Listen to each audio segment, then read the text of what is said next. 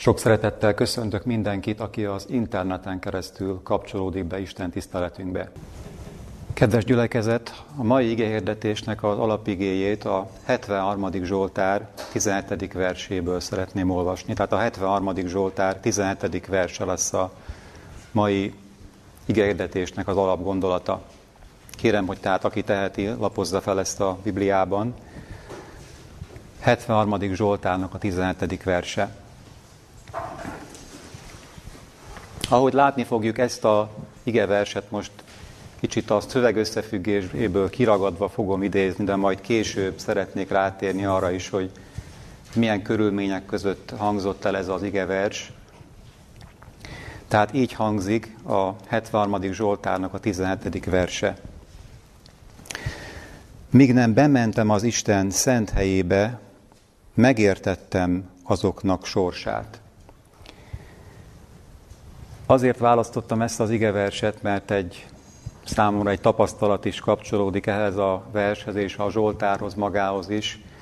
Ez a Zsoltár volt az, ami számomra sokat jelentett, mert a szentély tanítására irányította a figyelmemet, különösen ez a verse, és talán itt többen emlékeznek rá, egyik alkalommal egy délutáni óra keretében pont ezen a helyen tanulmányoztuk ezt a Zsoltárt, ennek már jó ideje, és azóta is egy kedves Zsoltár számomra ez és igevers, ez a 17. vers, tehát a, a szentére irányítja a figyelmünket.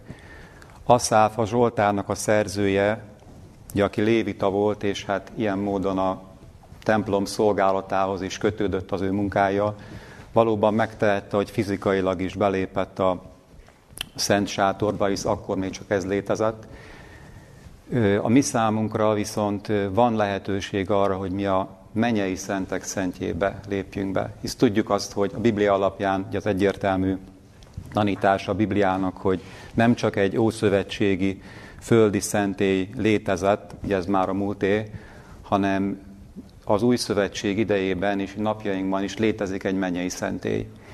Tehát ez az igevers erre irányította a figyelmet, és ezért is választottam ezt a témát a mai napra. Úgy gondolom, hogy erről elég ritkán esik szó. Na azért azt el lehet mondani, hogy ha az advent mozgalomon belül egy tanítást kellene kiválasztanunk, ami leginkább egyedi, de leginkább különbözünk más egyházaktól, akkor éppen a szentély kérdése lehetne ez. Ugye elmondhatjuk, hogy a szombatot mások is tartják, igaz kevesen, de azért vannak olyanok, akik megtartják a szombatot, és egyéb tanításaink nyomokba, vagy bizonyos más formában megtalálható más közösségekben is. A szentély azonban kivétel, ez tényleg azt mondható, hogy egyedi tanítás, tudomásom szerint legalábbis. Azt is elmondhatjuk a szentély tanításával kapcsolatban, hogy még az adventizmuson, az advent mozgalmon belül is a legtöbbet támadott vagy kritika alá tanítás ez. Talán van, akinek a számára ismerős ez a név, hogy Desmond Ford, ugye 70-es évek végétől komoly kritikát fogalmazott meg ezzel a tanítással kapcsolatban, hogy aztán később távozott az advent közösségből, de, de nagyon sok embert befolyásolt. Tehát ezért is talán érdekes és fontos, és mindig aktuális tanítás számunkra a szentély kérdése. Én azonban ebben az igehirdetésben most arra szeretnék leginkább rávilágítani, hogy ez nem csak egy teológiai tanítás, és én sem nem egy teológiai előadást szeretnék tartani. Vannak könyvek, vagy vannak tanulmányok, vagy előadássorozatok, amik kifejtik részletesen a szentély tanítását, inkább olyan szempontból foglalkoznánk ezzel a kérdéssel, hogy, hogy ez vajon mennyire áll közel a mi hétköznapi életünkhöz, a hétköznapi életünk problémáihoz, hogyan kapcsolódik ez a kérdés, milyen válaszokat ad a kérdéseinkre. Épp a felolvasott igeiben is ezt láthattátok, hogy Asszáf ezt fogalmazta meg, hogy amikor ő belépett a szentébe, akkor valami történt megértettem azoknak a sorsát. Tehát ez egy különleges tapasztalat volt a számára, valamit megértett, valami megvilágosodott a számára. És úgy, én is úgy gondolom, hogy sok mindenről el lehet mondani, hogy csak a szentélybe fog megvilágosodni számunkra. Ott nyerhetünk különleges felismeréseket. És a, most az igehirdetés során, tehát megvizsgálnánk a, a személyes és a közösség életünknek is néhány területét, néhány fontos területét, úgy gondolom, hogy fontos területek ezek, és meglátjuk tehát, hogy hogyan befolyásolja ezeket a szentély kérdése. Engedjétek meg, hogy felolvassak még egy idézetet a szentély jelentőségéről, a Nagy Küzdelem című könyv 435. oldaláról. Ebben a könyvben is több fejezet foglalkozik a szentély kérdésével, ajánlom figyelmetekbe. Egyáltalán hogyan ismerték föl a mi elődeink ezt a Bibliának, ezt a nagyon átfogó tanítását, egyáltalán mit jelent ez, tehát ebből a könyvből bővebb ismereteket lehet szerezni. Ez az idézet pedig így hangzik, a szentély és a vizsgálat ítélet tanát Isten népének jól kell ismernie. Mindannyiunknak tudni kell, hogy nagy főpapunknak mi a tisztsége és munkája. Különben soha nem lesz olyan hitünk, amilyenre most van szükség, és soha nem fogjuk tudni betölteni azt a helyet, amelyet Isten nekünk szán. Benne van ebbe a felolvasott szakaszba a válasz arra a kérdésre, és miért választottam tehát ezt a témát. Látjátok, azt mondja itt a szerző, hogy ezt a tanítást jól kell ismernünk, tehát mindig lehet ebbe fejlődni, mindig érdemes tanulmányoznunk, de van még egy különleges jelentősége is, hogy olyan hitre szeretnénk szert tenni, amilyenre most van szükség, és ezt hangsúlyoznám, ezt a mostot ebből az idézetből. Látjátok, hogy mi zajlik körülöttünk a világban, milyen időkben élünk, milyen gyorsan változik a, a világ körülöttünk, idők jele is hogyan szaporodnak. Úgy gondolom, hogy ezért van még különleges jelentősége annak, hogy azt mondja, hogy most van szükség olyan hitre, amilyen, ö, amilyen lehet, hogy tegnap még elég volt de ma már és most nem elég. Olyan hitre van szükségünk, ami, ami egy különleges hit, amire most van szükség. Soha nem fogjuk tudni betölteni azt a helyet, amelyet Isten nekünk szánt. Ez is nagyon nagy, nagy jelentőségű megfogalmazás. Tehát az Isten különleges helyet készített számunkra, vagy különleges feladatot jelölt ki számunkra, de ezt betölteni csak akkor tudjuk, hogyha a szentély kérdését is világosan látjuk. Tehát azt gondolom, hogy ez elég magyarázat vagy indoklás arra, hogy, hogy ezzel a kérdéssel nekünk foglalkoznunk kell. Tehát nézzünk meg néhány kérdés területet, amire igazán, ami igazán fontos a, a, a szentélyi kérdése szempontjából. Az első terület, melyik lehet az, a hitéletünknek az a kérdése talán, ami a legfontosabb? Ha ezt a kérdést most feltenném nektek, hogy Ugye sok mindent tesz egy hívő ember, melyik lehet az a legfontosabb terület a hitéletünknek? Ugye biztosan az igeolvasást vagy az imádságot említenénk első között, nem? De én még talán, ha a kettőt sorrendben lehet állítani, akkor az, az imádságot tenném az első helyre, azért, mert Ima nélkül talán még a Szentírás se tudjuk helyesen értelmezni, ez nyilvánvaló nem. Tehát valahol az ima, imádság, az ima életünk kívánkozik az első helyre, és az imádsággal kapcsolatban ugye milyen kérdéseket szoktunk feltenni, ugye, hogy mennyit imádkozunk, milyen rendszeresen imádkozik valaki, vagy sokszor az a kérdés merül fel, hogy, mik, hogy, hogy hogyan imádkozunk, hogy letérdelve vagy állva imádkozik, imádkozik valaki. De én azt gondolom, hogy az igazán fontos kérdés, és pont a témánk szempontjából, és talán szokatlan kérdés ez, hogy hol imádkozunk, illetve hova jutunk el a mi imádságaink során. Nem tudom, hogy ezen a kérdésen gondolkoztatok-e már. Tehát, hogy hol imádkozunk, és, és hova jutunk, eljutunk-e valahova a mi imádságaink során. Miért tehetjük fel ezt a kérdést? Most visszatérnék a 73. Zsoltának a 17. versére, kicsit nézzük meg ennek a szöveg összefüggését is. Ugye láthatjuk ebből a, az igeversből, és az egész Zsoltár tulajdonképpen erről szól, hogy Asszáv példája azt mutatja meg nekünk, hogy a hatékony ima, a valódi ima, az, az behatol az Isten szentélyébe. Ugye mielőtt belépett volna a szentélybe, Aszáf, ugye azt olvassuk a Zsoltárban, hogy tele volt kétségekkel, például a harmadik vers így fogalmaz, milyen lelki állapotban volt ez az ember, mert irigykedtem a kevélyekre, látván a gonoszok jó szerencséjét. Nagyon érdekes, nem? Hívő ember mondja ezt egyébként, tehát Isten ismerő ember, hogy ő, hát ő irigykedett, hogy látta a gonoszok jó szerencséjét. Ez valahogy megzavarta. Kételyeket támasztott benne. A Zsoltát végolvassátok, látjátok, hogy szinte eljut az ateizmusig, hogy megtagadja az Istent. Annyira nem tudott mit kezdeni ezzel a kérdéssel. Miért, megy jó, miért van jó dolguk a gonoszoknak, az istenteleneknek? Aztán a 16. versben, ezt szeretném még felidézni, éppen az alapige előtti vers, ezt írta, gondolkodom, hogy ezt megérthessem, de nehéz dolog egy szemeimben. Tehát próbált gondolkodással valahogy, valahogy választ találni a kérdéseire, megoldást találni. Nem segített. És ezután olvassuk azt, hogy míg nem bementem az Isten szent helyébe, megértettem azoknak a sorsát. Én úgy gondolom, hogy itt ez mindenképpen az imádság állapotát jelöli ebben a versben, hogy ő nem csak fizikailag bement az Isten szentélyébe, hát ugye önmagában nem is lett volna értelme csak bemenni, hanem ő ott valamit csinált, valamit tett.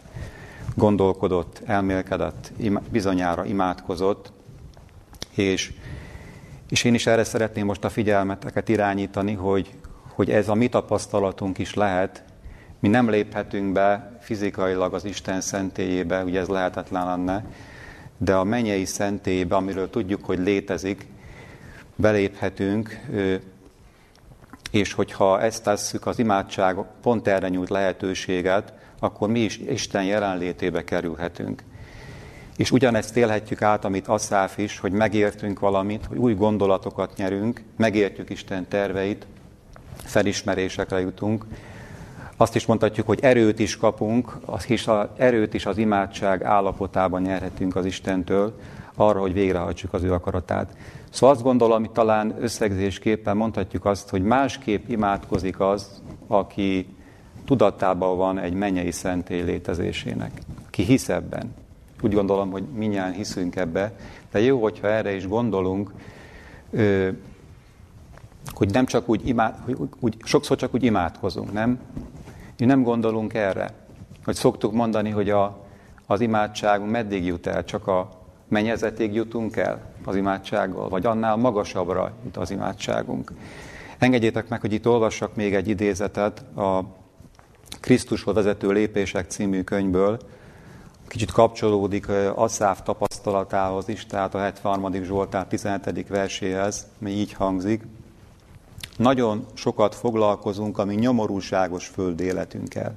Egyébként Asszáf is épp ebbe a hibába esett bele, ugye, amikor a körülötte lévő emberek, gonoszok életével foglalkozott, és hát kételyek támadtak benne. Ez a mi hibánk is sokszor egyébként. Tehát a nyomorúságos föld életünkkel. Azt írja utána, irányítsuk lelki szemeinket a menyei szentély nyitott kapujára, ahonnét Krisztus arcáról Isten fénye és dicsősége tükröződik vissza, aki mindenképpen üdvözítheti is azokat, akik ő általa járónak Istenhez. Ez idézet volt, ez a legutolsó mondat zsidókhoz írt levél 7. fejezet 25. verséből. Az ima tehát, az igazi ima ilyen magasságokba emelhet bennünket, és én arra bátorítalak benneteket, magamat is, hogy, hogy kérjük ezt az Istentől, hogy valóban legyenek ilyen tapasztalataink a, az imádság során. Úgy gondolom, ezt is kérnünk kell az Istentől. Ezek után szeretnék rátérni egy másik területre, ami szintén nagyon fontos kérdés, gyakorlati kérdés a hitéletünkbe, ugye a Biblia olvasás kérdése, Biblia tanulmányozás. Ugye el lehet mondani, hogy a szentély kérdése, a szentély tanítása tulajdonképpen kulcsot ad a Biblia egészének a megértéséhez. Sokan olvassák a Bibliát, tudjátok, rajtunk kívül is, a világban nagyon sok keresztény él, de és értékelnünk kell az őszinte törekvéseket, a embereknek a törekvését, a Bibliát jobban megértsék. Nagyon sokan egyébként jól is ismerik a Bibliát a, a protestantizmuson belül. Jó könyvek, értékes könyvek születnek. De meg lehet figyelni, hogy egy bizonyos ponton túl a, nem lehet eljutni a szentélytana nélkül. Gondoljatok arra, hogy a Bibliának olyan nagy jelentőségű könyvei, például Mózes harmadik könyve, vagy Dániel könyve, vagy zsidókhoz írt level, levél, akár, vagy jelenések könyve, megérthető el a szentély kérdése nélkül. Szeretnék egy példát itt felidézni, Dániel könyvének a 8. fejezetéből a 14. vers, talán biztosan sokan is ismeritek ezt az igét fejből, hisz a advent mozgalmon belül ez egy kulcsige. A elődeink ezt a, az igét tanulmányozták, illetve Dániel könyvét, jelenések könyvét nagyon buzgón, és főleg ugye ennek az igének a, az alapján is jutottak arra a felismerésre, hogy 1844-ben várható Jézus visszatérése. Tudjuk most már, hogy ez egy félreértés volt, ennek az igének a félreértése. Az nagyon helyes volt, hogy ezt a könyvet és ezt a proféciát is azon belül tanulmányozták. Ugye azt mondja ez az ige, hogy és 2300 estéig és reggelig, és kiderül a szent hely igazsága. Gondolom, hogy többen fejből is tudjátok, hisz annyira alapvető igevers. Annyira mondhatjuk, hogy egyik alappillére az advent mozgalomnak, és ennek az igének a megértése. Itt a kiderül, érdekes ugye ez az igevers, mert a kiderül kifejezést így is lehet fordítani, hogy megigazítatik, vagy megtisztítatik. Tehát több jelentésű szóról van szó. És ugye ennek a, az igének a megértése az 1844-es csalódás után a szentély felismerése hozta a megoldást ennek az igének a megértéséhez is, sőt az egész profécia megértéséhez. Mondhatnánk, hogy kinyitotta az egész Bibliát előttük, akik ezt tanulmányozták, meglátták az összefüggéseket a Biblia különböző részei között.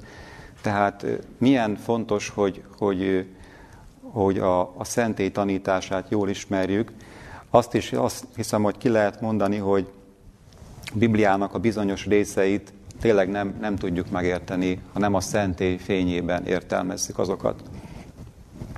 Gondolatunk más bibliai könyvekre is, akár Ézsaiás könyvére, Jakab levelére, összes könyvet felsorolhatnánk, mindegyiknek van valamilyen mondani valója a szentéről.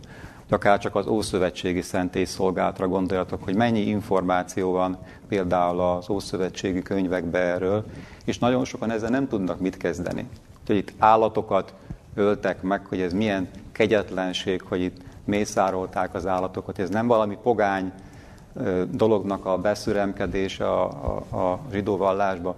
Nagyon sok kétel van ezzel kapcsolatban. De ha látjuk ugye a, a, a szentély kérdését világosan, az Ó és az Új Szövetség összefüggésében, akkor ezek a kérdések mind megoldódnak, és látjuk a rendszert a, a Szentírásba. Ezért mondhatta ugye William Miller, a Advent mozgalom egyik úttörőre, hogy a Biblia az a igazságoknak a rendszere. Tehát egy rendszerről van szó. De ez a rendszer igazán akkor áll össze, hogyha a szentély szemszögéből vizsgáljuk a, a Bibliát, és ezt tisztán látjuk, világosan értjük. Úgy gondolom tehát, hogy érdemes, ezért is érdemes tanulmányozni ezt a kérdést. Szeretnék tovább lépni ezután egy másik kérdésre, vagy másik területre. Talán lehetett volna ezzel is kezdeni különböző kérdéseket. Jézus személye. Egyáltalán az a kérdés, hogy ki nekünk Jézus. Hisz ha mi is belépünk a szentélybe, erre a kérdésre is mondhatni, hogy új választ kapunk. Biztosan tudjátok, hogy a keresztény világban Jézust ugye mindenki megváltónak tartja, vannak, akik tudják azt is a Biblia alapján, ugye felismert, hogy Jézus teremtő volt. Jézus a teremtésbe is főszereplőként, kivitelezőként vett részt. Ezt már kevesebben vallják, de azért mondhatni, hogy vannak, akik ezt is hiszik. De azt, hogy, hogy Jézus közben járó, hogy Jézus főpap, hogy Jézusnak most is van dolga, komoly feladata, és ez is a mennybe zajlik, ezt rajtunk kívül senki nem, nem hiszi, nem ballja. Szeretnék ezzel kapcsolatban egy igét felidézni a János első levele második fejezet első versehez. Itt azt olvashatjuk, én fiacskáim, Ezeket azért írom néktek, hogy ne védkezzetek, és ha valaki védkezik, van szószólónk az atyánál, az igaz Jézus Krisztus. Itt ezt a szószóló kifejezést szeretném kiemelni, ugye itt szerepel az a bizonyos paraklétosz görög szó, lehet, hogy sokak számára ismerős, vagy hallottuk már ezt a szót, paraklétosz.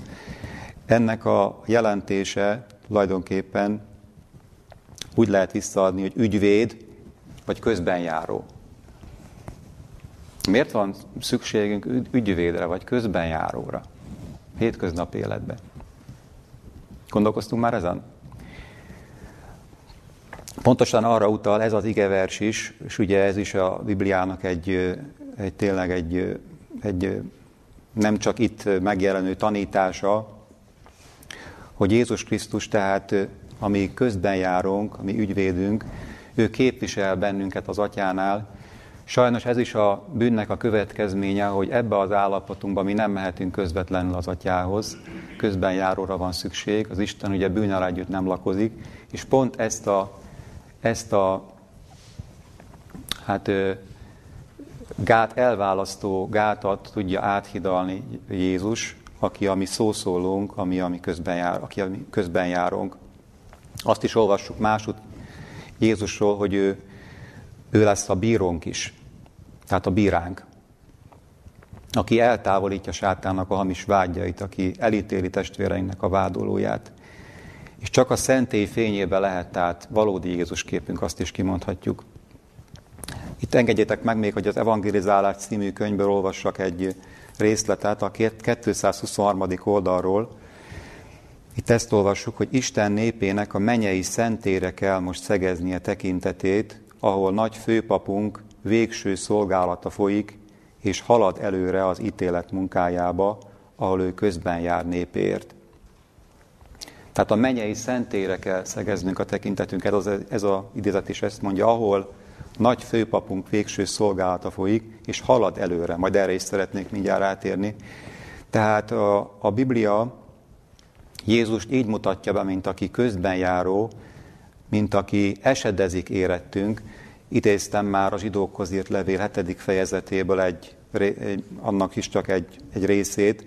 Most újra felidézném.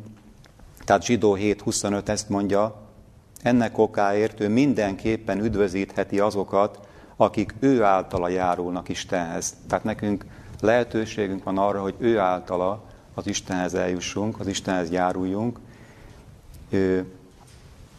és így folytatódik, mert ő mindenkor él, hogy esedezik, éret, esedezzék érettünk. Tehát ő mindenkor él.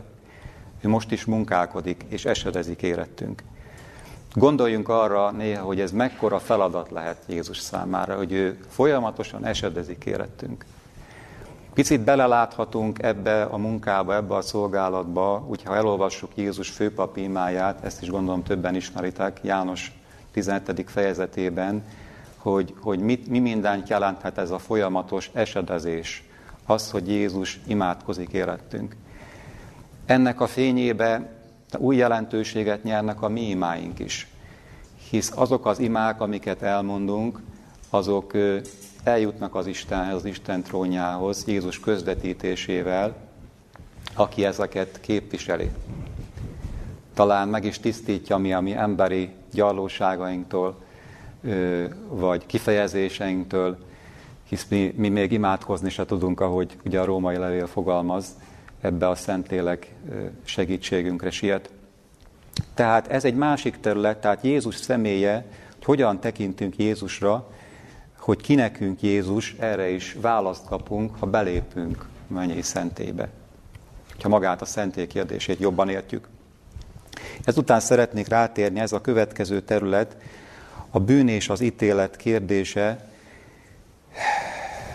ez is nagy horderejű kérdés. Itt is el lehet mondani, hogy csak a szentélybe belépve láthatjuk meg a bűnnek a, a súlyosságát, a törvény szentségét, hogy igazán milyen súlyos következményei vannak a bűnnek. De a megoldást is itt láthatjuk.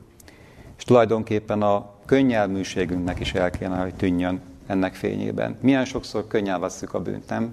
Nem látjuk igazán a súlyát a, a tetteinknek, Nagy bátorítást és nagy reményt ad számunkra az is, hogy az a tény is, hogy a Biblia úgy mutatja be Jézus, mint aki szabadító. Ugye tudjátok azt, hogy maga a Jézus kifejezés is, maga ez a szó, hogy Jézus, ez szabadítót jelent. Keresztelő János így mutatta be Jézust a sokaságnak, hogy éme, aki elveszi a világ bűneit. Ugye más fordításban, aki magára véve hordozza világ bűneit. És milyen érdekes azt megfigyelni, ugye, hogy ezt is nagyon sokan felismerték a kereszténységbe, a reformátorok hangsúlyoz, hangsúlyozták ezt, hogy Jézus megszabadíthat bennünket a bűneinktől. Jézus kegyelme képes erre. És ők is a keresztre irányították a figyelmet. És valóban helyén való is ez. De a szentélytana ugye annyival egészíti ki ezt a képet, hogy igen, Jézus elveszi a mi bűneinket, megszabadít bennünket azoktól, de a teljes szabaduláshoz, ahhoz, hogy teljes szabadulást legyen a bűntől, ahhoz egy folyamat is kapcsolódik. Tehát a, tulajdonképpen azt is kimondhatjuk, hogy ez a szabadulás nem csak egy esemény. Noha ez az esemény volt a legfontosabb nyilván, kereszt, Jézus kereszt halála. De a teljes képhez hozzátartozik az, hogy utána van egy folyamat. És mi ez a folyamat? Mit gondoltok? Ugye ez pontosan a vizsgálati ítéletnek a folyamata, amiről tudjuk, és hát ez is egyik alapvető tanításunk, és utaltam már erre az igére, ami alapján ezt tudjuk. 1844-től kezdve a mennybe különleges esemény zajlik, vagy mondhatnánk nem is esemény ez, hanem egy folyamat, a vizsgálatítélet. És ezt a ö, Bibliában is benne van, és a Biblia is utal rá több helyen, az Új Szövetségben is. Én is szeretnék egy igét felidézni, Péter apostol első leveléből a negyedik fejezet 17. verse, ami talán egyik legismerte vagy legalapvetőbb igevers, ami arra is rámutat, hogy ez az ítélet kivel kezdődik.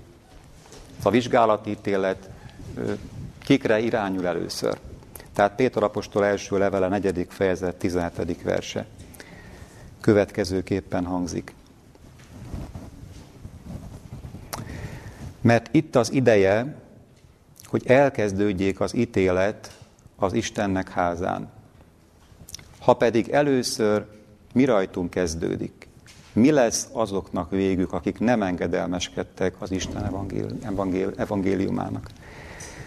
Megdöbbentő ez az igevers olyan szempontból is, ugye, hogy felteszi azt a kérdést is, hogy mi lesz azoknak végük, akik nem engedelmeskednek az Isten evangéliumának. Ugye, hogy lesz ítélet. De ugye az igeversnek az első fele, hogy itt az ideje, hogy elkezdődjék az ítélet az Istennek házán, ugye pontosan arra világít rá, hogy először az Isten háza kerül sorra. Mit jelent ez, hogy az Isten háza? Tehetnénk fel a kérdést. Nyilván itt azokra utalhatott az ige, akik bűneiket megbánták, akik az Isten mindenkori népéhez tartoztak, igényt tartottak az Isten bűnbocsátó kegyelmére, tehát ezzel éltek. Bűneiket mondhatnánk áthárították a szentére, akár az Ószövetségi szentére, ugye ha akkor éltek, az őszövetség ideje alatt éltek, vagy pedig a új szövetség idejében, ugye amikor már csak a mennyei szentély létezik, áthárították tehát a bűneiket a mennyei szentére. Tehát a bűnök már nem őket terhelik, hanem átkerült egy másik helyre. Milyen érdekes, ugye, hogy a bűneink valahol még ott vannak, feljegyzésként a mennyei szentély terhelik. És ezért mondhatjuk azt, hogy az ítélet és ugye a szabadulás is ezzel együtt a Biblia szerint egy folyamat, ami most is zajlik napjainkban, mert most, pontosan most zajlik ez a folyamat, és napjainkban is az ítéletnek a munkája, a szentély megtisztítása, ahogy mondani szoktuk. Ezzel kapcsolatban engedjétek meg, hogy felolvassak még egy idézetet. Ez a Ellen White-nak ez a könyve nem jelent meg magyarul, így lehetne lefordítani a címét, hogy igaz megújulás, tehát igazi megújulás, és ennek a könyvnek egy, egy rövid részlete, néhány mondatát szeretném felolvasni.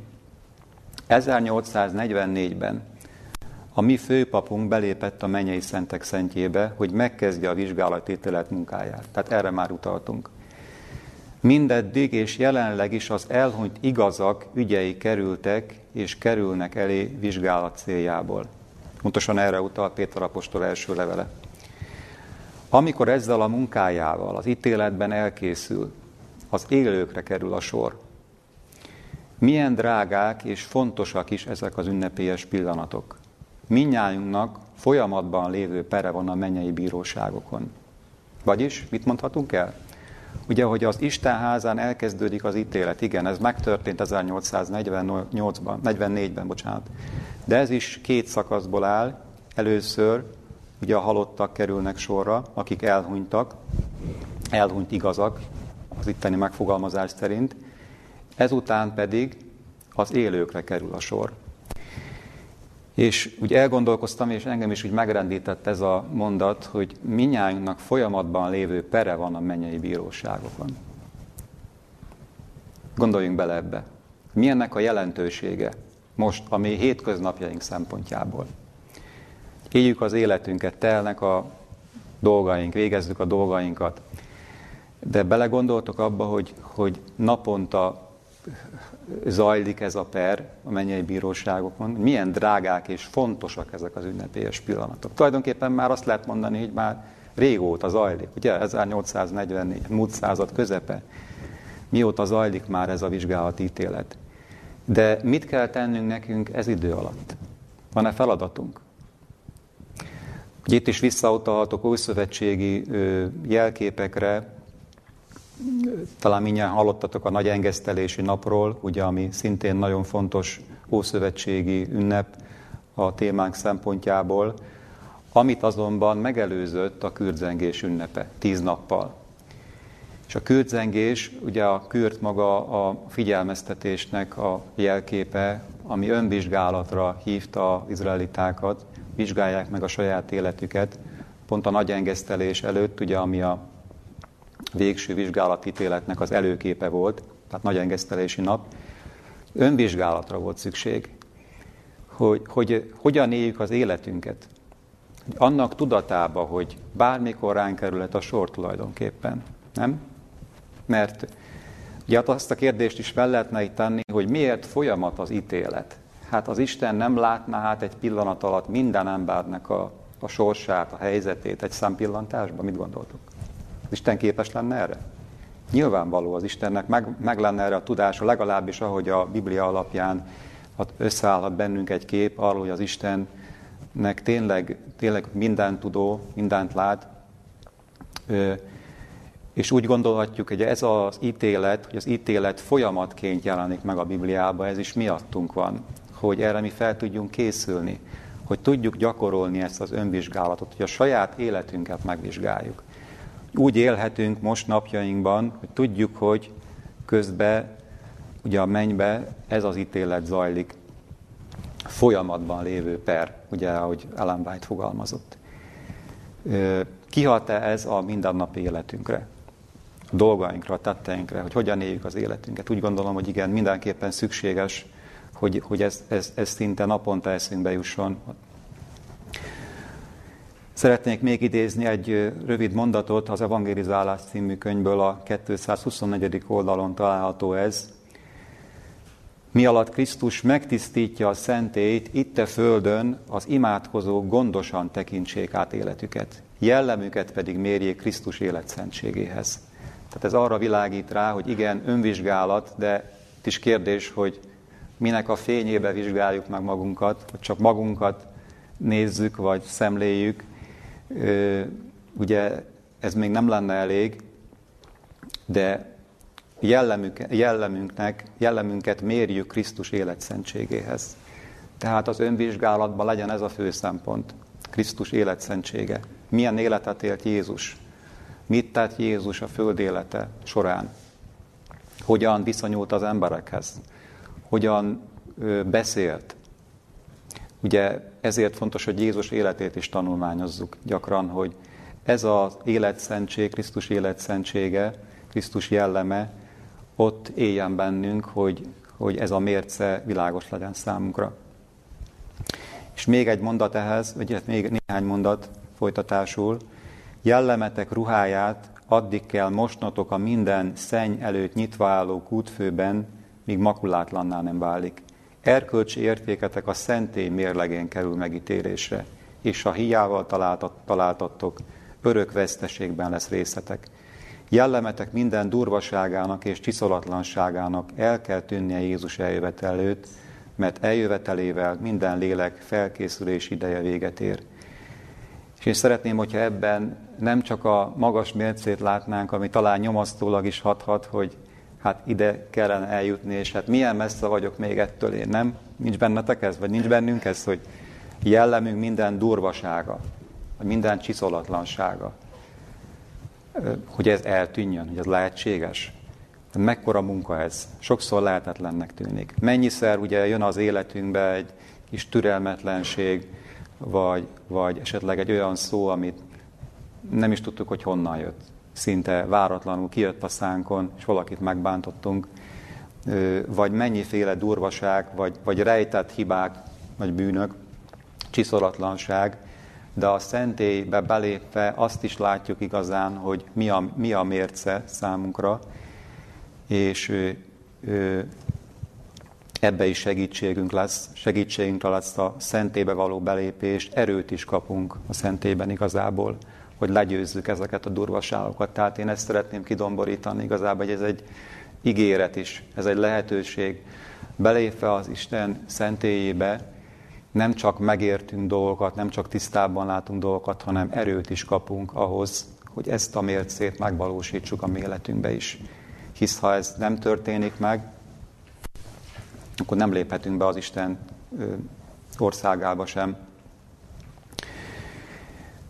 Ezek után szeretnék még, és már tényleg a befejezéshez közeledve három gyakorlati területet még említeni, ami változhat, aminek a megítélése változhat, és remélem, hogy változik is, hogyha ezt a szentély fényébe tesszük meg, ha belépünk a szentélybe, Aszáv példáját követve.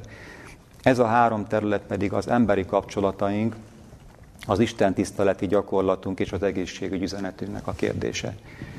Mert szeretnék rávilágítani mindjárt arra is, hogy még ezekre a kérdésekre is kihat az, hogy mi, mi most be tudunk lépni az Isten szentébe, vagy nem, vagy a szentély szemszögéből nézzük ezeket a kérdéseket, vagy nem.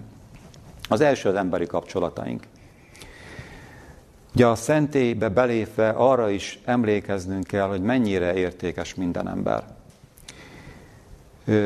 Péter apostol első, fejez, e, első levelében, ugye olvassuk azt, az első, lev, első, fejezet, első levél első fejezet 19. versében, bizonyára ismeritek ezt legtöbben, hogy mi volt a mi megváltásunknak az ára drága véren, mint hibátalan és szeplőtelen bárányin a Krisztusén váltattunk meg, ami hiába való életünkből. Ugye ezt mondja Péter apostol hogyha szem előtt tartjuk az emberek értékét, ha tisztán látjuk azt, hogy minden egyes ember, és itt most tényleg nem csak magunkra gondolok, nem csak hívő emberekre gondoljatok, hanem minden egyes emberre, aki ezen a földön él. Mondhatjuk, hogy valódi érték. És egyformán nagy érték az Isten szemében. És hogy mindenkire igaz ez, hogy, hogy nem ezüstön és aranyon váltattak, meg, hanem drága véren.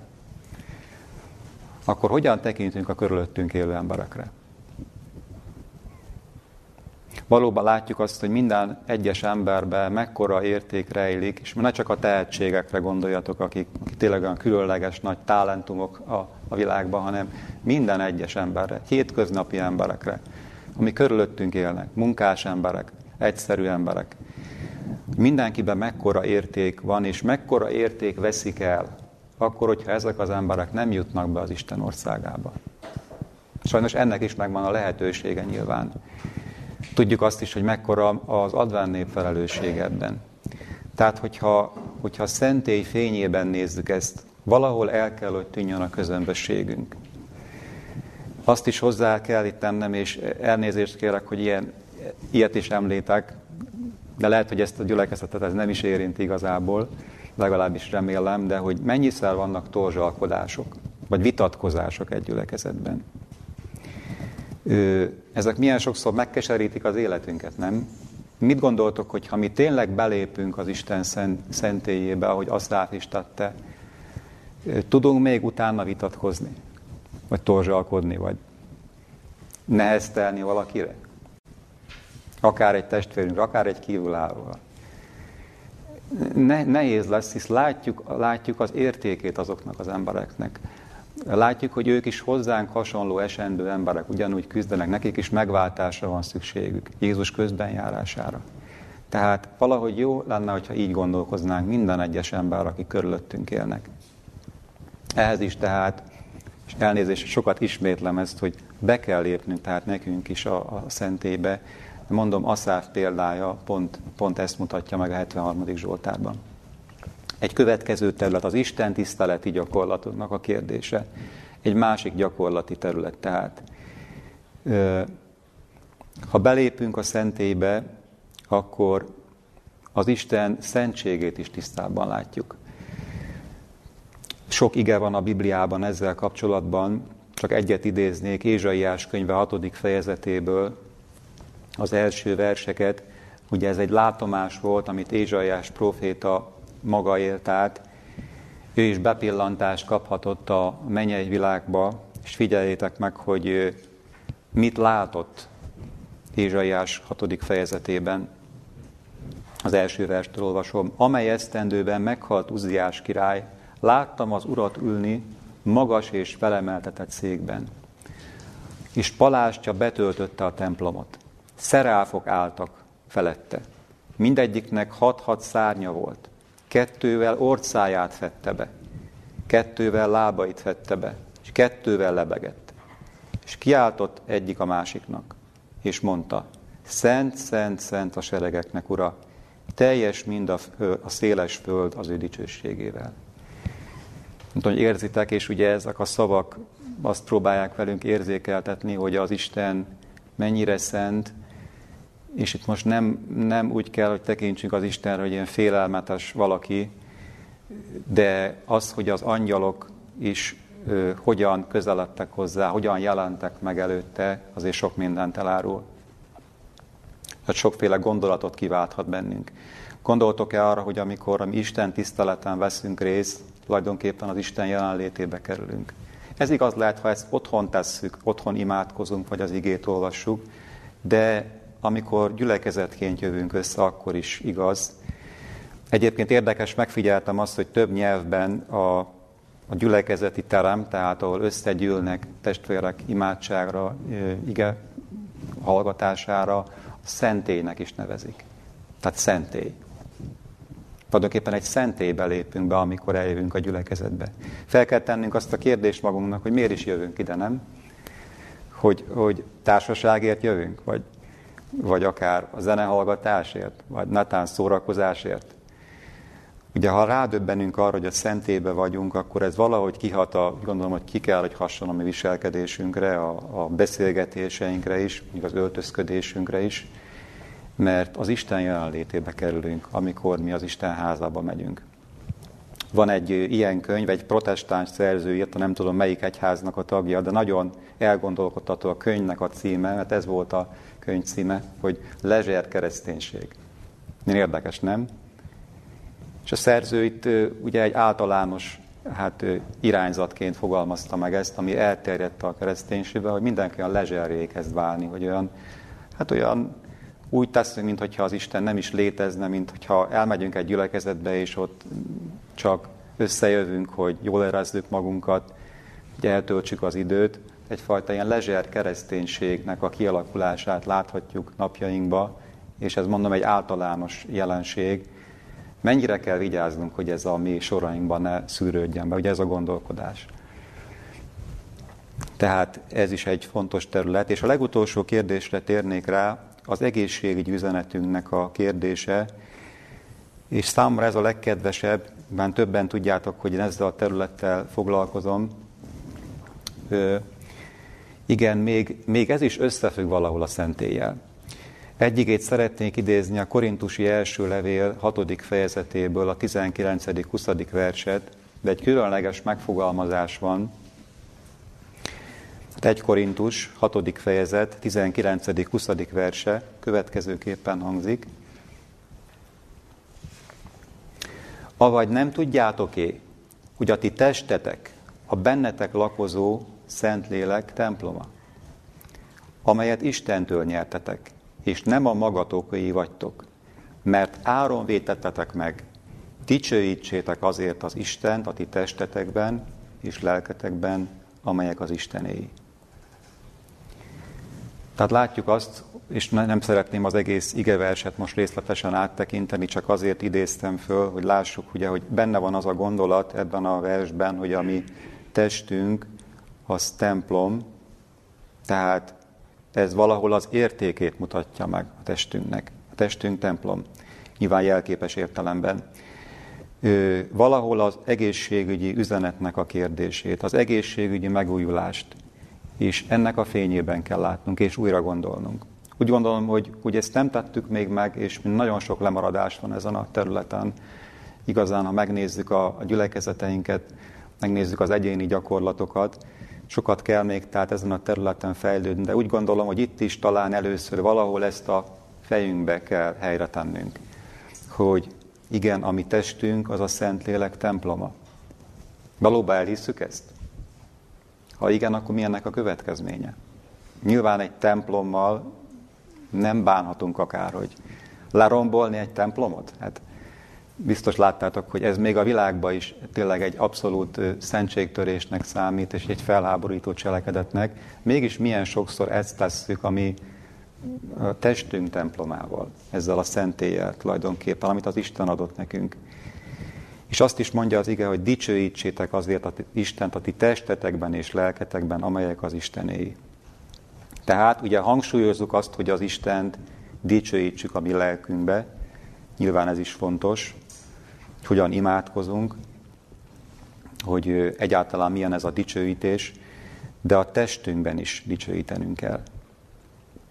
Tehát én azt kívánom, hogy az egész kérdéskörnek a fényébe bárcsak a, az egészségügyi üzenetünket is újra gondolnánk, és látjánk, látnánk ennek a jelentőségét. Azt is mondja egyébként Alan White, van egy ilyen megfogalmazás, hogy az egészségügyi üzenetünk egyenesen a mennyből származik. Ezt érdemes megegyezni. Tehát az egészségügyi üzenetünk közvetlenül a mennyből származik, Isten szentélyéből, az Isten adta számunkra, ezért óriási jelentősége. És ahogy haladunk előre az időben, és látjátok, megint utalnék arra, hogy milyen időket élünk, és mennyire sürgető a feladatunk, amit az Isten ránk bízott, és az is, hogy valódi életszentségre jussunk el, ebben pedig az egészségügyi üzenetnek a követése, az egészségügyi reform elengedhetetlen segítség. És persze abban is, hogy más embereknek el tudjunk érni, hogy embereket meg tudjunk szólítani az evangéliummal. Ebbe is egy különleges eszköz. Erre is szerettem volna figyelmet ráirányítani. Tulajdonképpen most már a, tényleg a befejezéshez érve azzal szeretném zárni, tehát, hogy láttuk ezeket a területeket, az ima életünk, a bibliaolvasásunk, Jézus személye, az ítélet kérdése, hogy ezek mennyire fontosak, és mennyire új, új felismerésekre juthatunk a szentély szemszögéből, a, szentélybe belépve, ha ezeken gondolkozunk, Asszáv példáját követve tehát. Említettem az emberi kapcsolatainkat, az Isten tiszteleti gyakorlatunkat, az egészségügyi üzenetünket, de lehetne még hosszan folytatni a sort.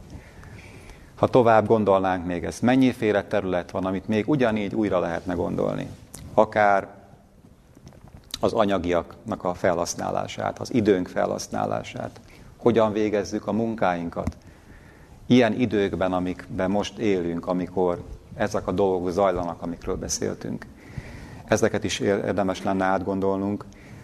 Én azt kívánom tehát, és visszatérek most az alapigénkhez, 73. Zsoltár 17. verséhez, hogy bárcsak napi tapasztalatunká válhatna mindez, amire Asszáv tanít bennünket, hogy ő is először emberleg próbálta megoldani a kérdéseket, amik benne voltak, a kételyeket, a lelki problémáit, az irítséget, egyéb dolgokat, amik benne voltak. Hogyha látjuk az ő példáját, ne menjünk végig ezeken a hasonló, hozzá hasonló ezeken a lépcsőfokokon, hogy, hogy mi is szinte eljutunk az ateizmusig, ahogy, ahogy ő esetében láthatjuk a 73. Zsoltárban, hanem tegyük rögtön ezt, amit ő is javasolt, hogy belép, beléptem a mennyei szent, szentélybe, és akkor megértettem azoknak a sorsát. Én azt kívánom, hogy, hogy mi is nyerjünk új gondolkodást, új felismeréseket, ugyanúgy hozzá hasonlóan a szentébe belépve. A Jóisten segítsen ebbe bennünket. Amen. Jó Istenünk, mennyei atyánk, köszönjük, hogy Te hozzád jöhetünk, és köszönjük Istenünk a Asszáv példáját elsősorba, amelyben rámutattál arra, hogy kevés az emberi gondolkodás, kevés az emberi vívódás, hogy erre van szükségünk nekünk is, amit ő tett, hogy belépett a te jelenlétedbe, a szentélybe, és akkor értette meg azokra a, kérdések, azokra a kérdésekre a választ, amit keresett. Segíts Istenünk, hogy mi is ugyanezt át tudjuk élni az ő példáját követve. Segíts Istenünk, hogy a mi imádságaink valóban ne csak formaságok legyenek, Segíts Istenünk, hogy őszintén tudjuk feltárni a mi szívünket Te neked, és segíts, hogy gondolj, tudjunk mindig arra is, hogy van közben járunk, van főpapunk, van ügyvédünk, van közben járunk. Segíts Istenünk, kérünk ebben, hogy valóban érjünk ezzel a segítséggel. És köszönjük azt, hogy Jézus is könyörög érettünk, Segíts, hogy erőt tudjunk nyerni az ő szolgálatából is. És segíts Istenünk, hogy magunk előtt lássuk tisztán azt a mércét, amelynek meg kell felelnünk ahhoz, hogy beléphessünk majd a Te országodba. Segíts Istenünk abba, hogy, hogy ez ne egy félelmetes dologként jelenjen meg előttünk, hanem lássuk azt is, hogy Te erőt adhatsz nekünk ahhoz, hogy Jézus életét tudjuk követni. Köszönjük Istenünk ezt, köszönjük, hogy ő esedézik érettünk, és aki nem csak elvette a mi bűneinket, hanem magára véve hordozza is azokat, és képes bennünket megtisztítani napról napra ezektől. Köszönjük, hogy most mindezekről gondolkozhattunk. A Jézus nevében jöttünk hozzád. Amen. Jézus,